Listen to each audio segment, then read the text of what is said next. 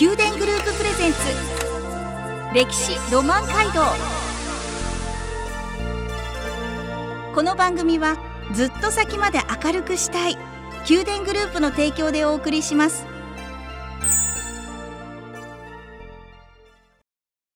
ラブ FM をお聞きの皆さんおはようございます。お相手の小柳ゆうきです。毎月第1、第2土曜の朝7時30分からお送りする宮殿グループプレゼンツ歴史ロマン街道。九州各地の歴史と今そして未来へとつながるお話を毎回ゲストをお招きし伺います。今朝は長崎県東園木町にあります一般社団法人東園木一言物校舎の森和孝さんをお迎えし東園木町について伺っていきます。どうぞよろしくお願いいたします、はい、よろしくお願いします。森さん先週に続きはい。お越しいただきました、はい。そしてお茶農家の大場さんにもはい、えー合わせて伺っていきます、ありがとうござい。じゃあ改めて森さん、はい。この東園木町の位置だったり、はい。えーどんな町なのか教えていただけますでしょうか？はい、えー、東園木町はお茶とクジラの町でございまして、嬉野町の隣なので福岡県からするとえー長崎県の入り口になるのではないかと思うんです。位置からすると、えー長崎県の中央には位置してるんですけども、なかなか東園木って漢字を、えー読んでいただけないことが多くてですね。皆さんに何て読むんですかって聞かれますけども、はいはいはいはい。東カレーなんとかとか言って。あそうなんですよね。彼彼女の彼、ね。東に彼。はい、でえキネですね、はい。に町と書いて。そうですね。はい。東園木と読みます、はい、今長崎県でも人口ワースト2ですね。あそうですか、はい、ワースト1はあの今名刺にを使わせてもらってるあの活版印刷のある小鹿町がワースト1で2が私たちの町最近はよく一緒に小鹿町さんと一緒に活動をさせていただいてるんですけど、それもあって名刺に活版印刷使ったりしてますね。森さんの名刺はグリーンで活版印刷というこうあのあらここにはい、クジラのひげと書いてありますが、はい、クジラのひげって何ですか？クジラのひげはですね、はい。私たちの一般社団法人東園木一言もの校舎の、えーブランドというかですね今お茶を売らせていただいたり、えー地域活動をさせていただいている時のブランドとして、えー地域ブランドとしてですねクジラのひげっていう名前で活動してます。ブランド名。そうですね。この後あの茶の子っていうのもそうですけど、はい。地域ブランドを作ろうみたいなことも一つの取り組みであってですねこのクジラのひげを使わせてもらってます。へえ一般社団法人東園木一言もの校舎って一言ものとも、もう名前に思いが込められているんですけれども、はい。どういった活動をされているんでしょうか？そうですね。あの、はい。クジラのひげのホームページウェブサイトもそうなんですけど、はい。この私たちの社団法人名一言もののえーテーマがに沿ってですね取材をしたりとか、うん。地域の皆様の取り組みをお伝えしたり、まあ、あの大場慎吾が今ミニトマトやってますよとか、はいそういったところの、えー取り組みのお手伝いをしたり、ホームページを拝見すると、はい、一言ではちょっとご紹介できないなっていうぐらいあのいろんな方の活動がもうストーリーお話として載っていてか例えばその東園木町をインスタグラムで検索すると必ず出てくるのが千綿駅はい、千の綿と書いては千綿駅、えーコーディネーターのねあの増田さんも実際に行かれて写真を見せていただけたんですけど、まあ海が広がる。本当に趣のある駅で。でそこに千綿食堂という食堂があったり、その食堂ができるまでのことが書いてあったり。ぜひあのラジオの前の皆さんにも もう一回読んでいただきたいなと思うんでね。そこに住む人たちの顔やその人生が描いてあるクジラのひげのサイトなんですけどそもそもそのクジラのひげという名前にしたはい。理由というのは何でしょうか、そうですね。あの冒頭にもお茶とクジラの町みたいなことでお話をしたりするんですけども、はい。あのなかなかですねあのクジラっていうところが触れにくかったりしてクジラのことがなかなか伝わってない部分もあり、捕鯨の町ですよね。そうですね。皆さんにですねあのえクジラの町なんですかってよく言われるんですよ。はいはい。で昔はあのオブジェがあったりもしたんですけどええ。今はそんなにはなくて、うん。ただ、えー歴史的な文化背景をたどっていくとうちの町はクジラの捕鯨のおかげで栄えたという背景があって、まあ、そういったところを伝え直しながら今やってる活動と結びつけ直すというような活動が一番、えー何かできたらいいなと。でもあのクジラのヒゲっていう名前を付けた理由の中にはクジラの捕鯨で栄えた、えー歴史からするとあの深沢義太夫勝清って方がはい いらっしゃるんですけども、ええその方がですねもう当時は波佐見町に生まれ育って波佐見町の陶器が始まった中尾地区で生まれ育ってるので当初の名前は中尾次郎左衛門って名前ですけども、まあ、その中尾次郎左衛門が当初大村藩が水害が多かったりとかですね、えーまあ、農業がなかなか発展しないと、まあ、急な、えー坂道が多かったりそういった立地的にも恵まれないので、え水田を作りたいため池を作りたいと。いうことを思ったそうなんですけどねその時はただお金がないので、まあ、その当時どうしたらいいかなということを考えた時にその当時1頭7蔵儲かるクジラって言われてたのでクジラの捕鯨を学びに行こうということで和歌山の太治の方にえこの中尾次郎左衛門が習いに行くんですけどはい。でその捕鯨の技術を持ち帰ってえおじかとかその五島とか沖で取ったえクジラをその技港から荷揚げすると。ちょうどそのその技港の位置関がですね平戸街道長崎街道のえ分岐点にありまして長崎にもある思案橋とはちょっと違うんですけど思案橋っていう場所がえありましてそこからこうクジラを荷揚げするというストーリーがあります。でまあその、えー稼いだお金で、えー大村藩に献金して当時の大村住忠のえー時代にですけども、えーそういった献金したお金で水田を作ったという歴史があります。まあ、そのおかげでですね水が潤ってちなみに東園町はめちゃくちゃ水道代が安いです。ああそうまあ、ですか、そのおかげだと思うんですけどもため池がですねはい。4つ、5つ大村市内にも野田家湖っていうのがありますけどそれも深沢義で勝清が作ったため池ですね。そのおかげで今のお茶もそうだと思うんですけど、うん。えー今の東園木町の発展に貢献されてるんじゃないじゃないかなと。で現代版深沢義太夫勝清の取り組みをクジラのひげとして、えー東園木町今やりやりええ結び直したいということがあってのクジラっていう名前テーマが最初頭に浮かんで、はい。えーなんかクジラクジラとか言いながら、うん。えちょ当時千綿食堂の吉田と話をしてた時に吉田が「クジラのヒゲヒゲっていいですよね」みたいな。クジラのヒゲってあの部位的にですねすごくあのいい部位というかですねクジラが自分の食べ物を吸収する時に見分ける機能を持ってるそうです。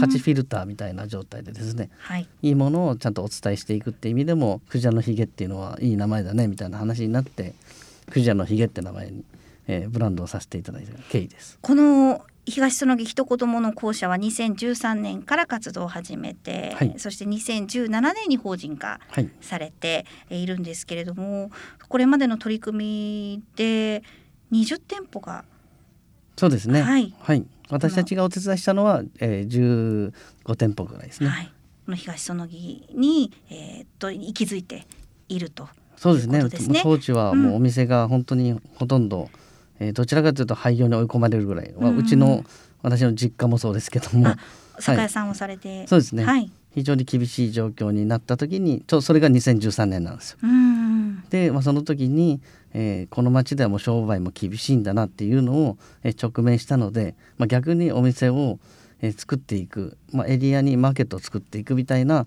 えことができないかなということが最初のスタートで、えーその時に作ったのが、えーソリストリッソ千和田第三瀬戸米倉庫っていう名前の、えー米倉庫を利活用した、えー拠点作りですね。まあ、そこからの、えーお店さんの、えー最初の新規出店の、えーチャレンジの場にしてもらったりとか商品開発をしたりとか、まあ、そういったいろんな拠点としてえースタートしたのがこの私たちの校舎の始まりです。米倉庫も最初はもう取り崩されそうになっあていたそうですね。状況を、はい、解体予定ですね。はいはいそれをなんとか。1解体せずに年ぐらいかかりましたね。ええええ農協の建物だったので、うん理事の皆さんにはいあのお願いして回ってちょっともう取り壊し決定してるから覆すのは難しいよって言われたんですけどなんとかそこをと いうことで交渉しまして1年間かけて。で2014年からやっとですね入れたんですけどねその建物の中うに。ん。いろんなご苦労があるんだろうなと思いながらそうその結果の形というんでしょうか。地域再生大賞地域の未来賞、県、はい。九州沖縄ブロック賞を受賞されました、はい。おめでとうございます。これはどういった賞なんでしょうか？これはですね、まあ、今お話してたようなお店のえそういったお手伝いもそうですけれども昨年はコロナ禍の中にですね、えーいろんなお店さんがちょっと大変な状況になっているということで去年はクジラ頼りといって、まあ、東園木版ウーバーイーツみたいな状態で、えー飲食店さんの配達をお手伝いして、まあ、1ヶ月だけギュッとやったんですけどその時は1730個のお弁当配達をしてます。その時はですねあの校舎プラスいろんな方がお手伝いをしていただいて商工会とか一緒にタッグを組んだりして配達の人はあの斎藤宿場というゲストハウスの女将が担当してくださったりとか、えー、受注のシステムをうちの会社のメンバーがやってくれたりとか、まあ、みんなそれぞれその時々でですね役割が変わっていくんですけども、まあ、そういったみんなで連携した取り組みの部分とかそういった部分にですねあの評価をいただいたんじゃないかなと思いますけどもそんなつながりで今回のこの賞をいただいてます。はい、受賞おめでとうございます。はい、ではここで曲を一曲聴いていただきましょう。この番組はずっと先まで明るくしたい宮殿グループの提供でお送りしています。宮殿グループプレゼンツ歴史ロマン街道。宮殿グループプレゼンツ歴史ロマン街道。九州各地の歴史と今そして未来へとつながるお話をゲストをお招きし伺っています。今朝は長崎県東園木町にあります。一般社団法人東園木一言物校舎森和孝さんそしてお茶農家の大場慎吾さんをお招きして東園木町について伺っています。改めましてよろしくお願いします、はい、ます。森さん大場さん新しくて懐かしい茶の子が今年の3月に登場したと伺いました、はい、この茶の子って何ですか？茶の子はですねお茶の子さいさいって言葉からちょっと引っ張ってるんですけど、はい、これはあのデザイナーさんと一緒にコンセプトワークして作った言葉ですけども東園木町はもともと宿場町が、えー、園木宿と千綿宿という街道が通ってまして、まあ、そこをシーボルトだったり川原慶岩だったり、まあ、大浦おけいさんだったり、まあ、そういった歴史上の人物の皆様がですね通ってた場所でもあってえ、まあ、そのいろんな方たちが行き交う場所でもあったんですね。まあ、その中でまあ、喫茶子っていう言葉もありますけどお茶でも一杯飲んでも寄ってみませんかみたいな。喫茶子はい。喫茶子っていうのは喫茶店のさ。お茶の茶。喫茶店のだから喫茶はい、猿って書いてあるね。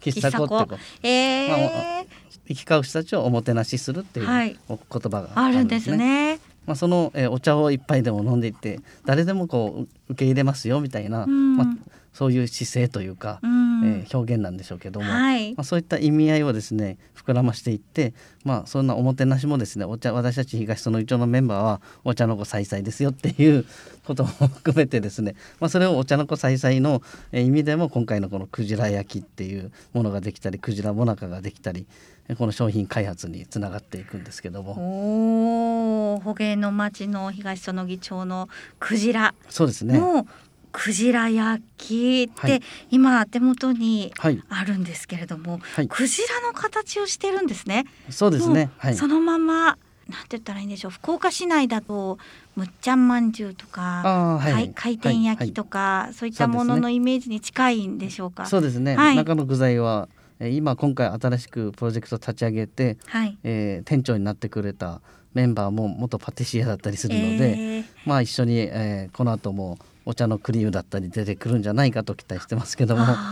今な何案があるんですか？今は白あんと黒あんがベースであって、はい、えー、ポテサラソース味っていうのがあ。りますね。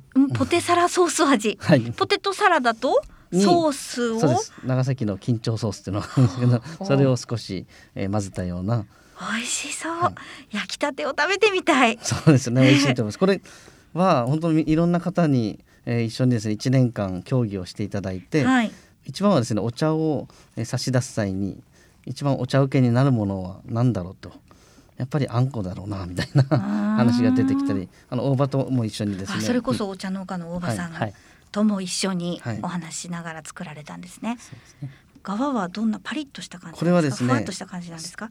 この皮も結構こだわって、はい。ええ。あのうちの町にさっき言ってた十数店舗ができたお店の中のフレンチのシェフがいらっしゃるんですけど、はい、その方にも来ていただいたり、まあ、福岡に今住んでらっしゃる東園町出身のパン屋っていうのをやってる本並さんって方いらっしゃいますけどもその方に来ていただいて、まあ、フードコーディネーター的に入ってもらって、まあ、どういう生地が一番いいのかというのを探求していった結果結構シンプルな素材になってるんですけど普通のたい焼きはどっちかと卵が入ってるのでふっくらになるんですけど、これはですね卵が入ってないんですね。なので結構しっとりして隠し味にとうきびと塩が入ってたりとかするんですけど結構あのそういったスペシャリストな皆さんが集まってえこの生地を作ってるので生地感が本当に面白いねってよく言う。外側パリッとして中がこうしっとりもっちりしてるみたいな食感なので非常に皆さんには評判いただいてます。クジラのお顔がニコッと笑っているようなそうですね。ねこう天を見上げるようなはい。空を見上げるような、ちょっと反った感じの。そうですね。クジラの姿勢か形が可愛いですね。これもはい。いろん、皆さんに協議していただいて、ええ。もう少し柔らかいクジラのモチーフと結構尖ったというかはい。あの攻めてる方のデザインなんですけどこっちは、はい。まあ、昔あの長崎の、まあ、今もそうですけどくんちがあっててうん。それクジラの潮吹きっていうのがありますけど、そういったイメージだったり浮世絵のイメージですね。まあ新しくて懐かしいっていうのがテーマですので、うん。まあ、そういったことをベースにデザインを組んでいただいているので懐かしいような新しいような まあ、そういった内容で新名物としてえできたらいいですねっていうことからこの商品開発が進んでます。長崎発茶の子東そぎ新名物、はい。クジラ焼き。クジラのごとくゆっくりと各地を回遊中。回遊してるんですか？そうですね。もうあの早速いろんなところに声かけていただいて。はい直近も、えー福岡に読ん読んでいただいてますね。はいはい。3月の終わりにいらっしゃってましたね、はい。はい茶の子号というキッチンカーのようなイメージって言っていいんですか？そうですね。はい。ねトラックでこう、はい。カパッとこう横が開いて、はい、クジラみたいなはい。イメージで。すぐわかる。茶の子号が、はい。はい、見つけたらぜひそうですね。はい。駆け寄ってみてください。クジラモナカというものもあるんですね。はい、これはモナカ。そうですね。こちらはモナカの、えー、皮の生地の方にほうじ茶を練り込んでます。おー。カワハギあんと大納言あんはい、二種類、そうですね。うん、あります。最初はあんこに抹茶をという話もあったんですけど、はい。結構くどいなと 話になってほうじ茶を皮の方に入れたらどうかっていうアイデアも出てきててうん。入れてみたらこっちの方がしっくりくるねみたいうん。なちょっと苦味が少し出るんですよほうじ茶のいい苦味とはい。であんこのすすっきりした甘みがちょうどいい風合いになるねってなって、うんこのクジラもなかが出来上がってます。まあ丸なクジラさんのそうですね形 ですね。はい、えー美味しい素朴なお茶菓子が整いました、はいって書いてあります。整いまうんこちらどうやって買えるんですか？オンラインストアなどでそうですね。オンラインストアはですねあの、はい。正直街に来ていただきたいってことがあってオンラインストアのは少し高くなってます。お それも一つ戦略でしょうか。あのぜひ来ていただいたり、ええまあ直接はやっぱりお話ししたり、まあうん。今コロナなので、はいはい。えっ、とまあ感染対策をしながらにはなりますが、そうですね。ははい。い。なのでちょできればやっぱりそういったことがしたいなということで直接お渡しできる際はですねネットよりも安く出してます。そうだったんですね。実はこの茶の子なんですが、はい出会いによって生まれたはい、ブランドになるんですね。あそうですね。はいはいこちらは九州電力さんとはい一緒に協業させていただきまして、うんうん2019年12月に協業決定をしてます。はいそこから1年間地域共生本部の寺山さんって方がですねはい。1年間ほとんど東園木に住んでるんじゃないかと いうぐらいの勢いで、来てくださいまして、えええずーっと一緒に張り付いて、えー皆さんの会議に一緒に出てもらって、はい。えー地域の方とコミュニケーションと取りながらですねこの商品開発に至ってる状態ですね。そうなんですね。はいそのまず第一弾が茶の子だと。そうですね。はい、はい。これからもまだまだ新しいプロジェクトは立ち上げていかれるんですか？そうですね。あの、はいまだこれはですねあくまできっかけのような、はいえーものでして、まあさっきの、えー先週、えーお話ししてたトマトのワインですか？あトマトのワインもそうですし、はいシロップですか？はい商品開はい発もそうですし、はいはい、えー観光農業もお話出てきましたし。はい、全てにおいてですね、はいまあそういった収益ができてくると次の仕掛けがやっぱりできるようになってきますよね。この深澤義大勝清さんが、はいはいなんでその捕鯨をやったのかと。まあ、その商品開発この商品開発もそうですし、えーやっぱりそれが回って循環するからこそ次の、えー町のことができるということですねそういった、えー事業費を作り出す、えーことがまず今回の手始めですね。はでそこから、えー仕組みができていくと次は今年年末には拠点整備がえー予定をしてます宮殿さんとはあ。はいはいその拠点ができていくとまたさらに、えー今の取り組みを、えー広げていけるんじゃないかなとあのさっき言ってた観光農業のはい。おばさんがやりたいと言っていた観光農業ですね。もそうですけど、はいえー観光拠点を作ろうとしてるんですよ。でそこができるといろんな場所にえー行っていただけたり茶の古号が動けると町内各地に、えー派生地域派生を力をもっと地域に派生させることができるんじゃないかということでこのきっかけをまず作っている状態ですね。観光拠点ってこう場所づくりということです。建物。あそうですね。ここは今まではい。えーお手伝いした店舗はすべてリノベーションでやってきてるんですけどうん。一箇所だけちょっと拠点のちょっと整備しようと。じゃあ観光に来た方が町に遊びに来た方が、はい。そこに一回立ち寄って、はい、えーお話をして自分のその日のこう予定を決めたり逆にちょっと住んでみたいな移住を考えている方がそこでじっくりお話をしていそうですね。けるような、はい、今、はい。そのソリストリストで同じようあなされてますよね、はい形をしてるんですけど。はい。はい。そ米倉庫のはい。とこですね、ソフトが溢れすぎちゃってて今。ソフトが溢れすぎちゃって、はい。ソフトクリームじゃないです。よ、はい、ソフト。ソフトクリームではなくて、やりたいことが、はい。多分皆さんもメンバーも濃ゆくなってきてるので、はい。皆さんのやりたいことも膨れ上がってきええて、ええ収まりがつかなくなったので、はい。まあ、新拠点をもとにですね今の一言もののサイトで表現しているものをですね、直で見ていただくようにしたいなと。なんでこういう人がこの町にいるんだっていうのをウェブサイトだけじゃなくてリアルな拠点にえー展示していく。今取材をですね急いでそれまでにしたいなと思って理事は全員取材をしようとしているところです。取材をして、はい。その背景を。そうですね。で今何名いらっしゃるんですか？今15名です。はい。でこういう人たちがはい。この町にいるから、はい。誰かに会いたいでしょっていうのをこっちは提案してるわけですね。えー、仕掛け人ですね。いやいやもうそれがやっぱ一うん番はい。これからのマイクロツーリズムというかですね、うん。新たな観光のあり方ももっとこうコアなところに入っていって、詳しい話を聞けたりするとこの町にだんだん泊まりたくなり住みたくなりと交流人口から関係人口から定住人口にというような密かにでもその思いが自然につながった形が今ここにありますねそうですね、うん。はい一曲お送りします、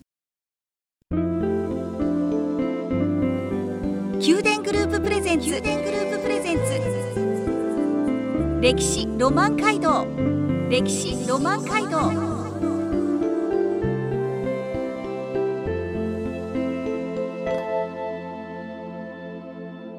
宮殿グループプレゼンツ歴史ロマン街道。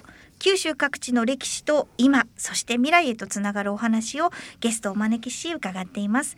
今朝は長崎県東園木町にあります一般社団法人東園木一言物公社森和孝さんそしてお茶農家の大場慎吾さんをお迎えしました。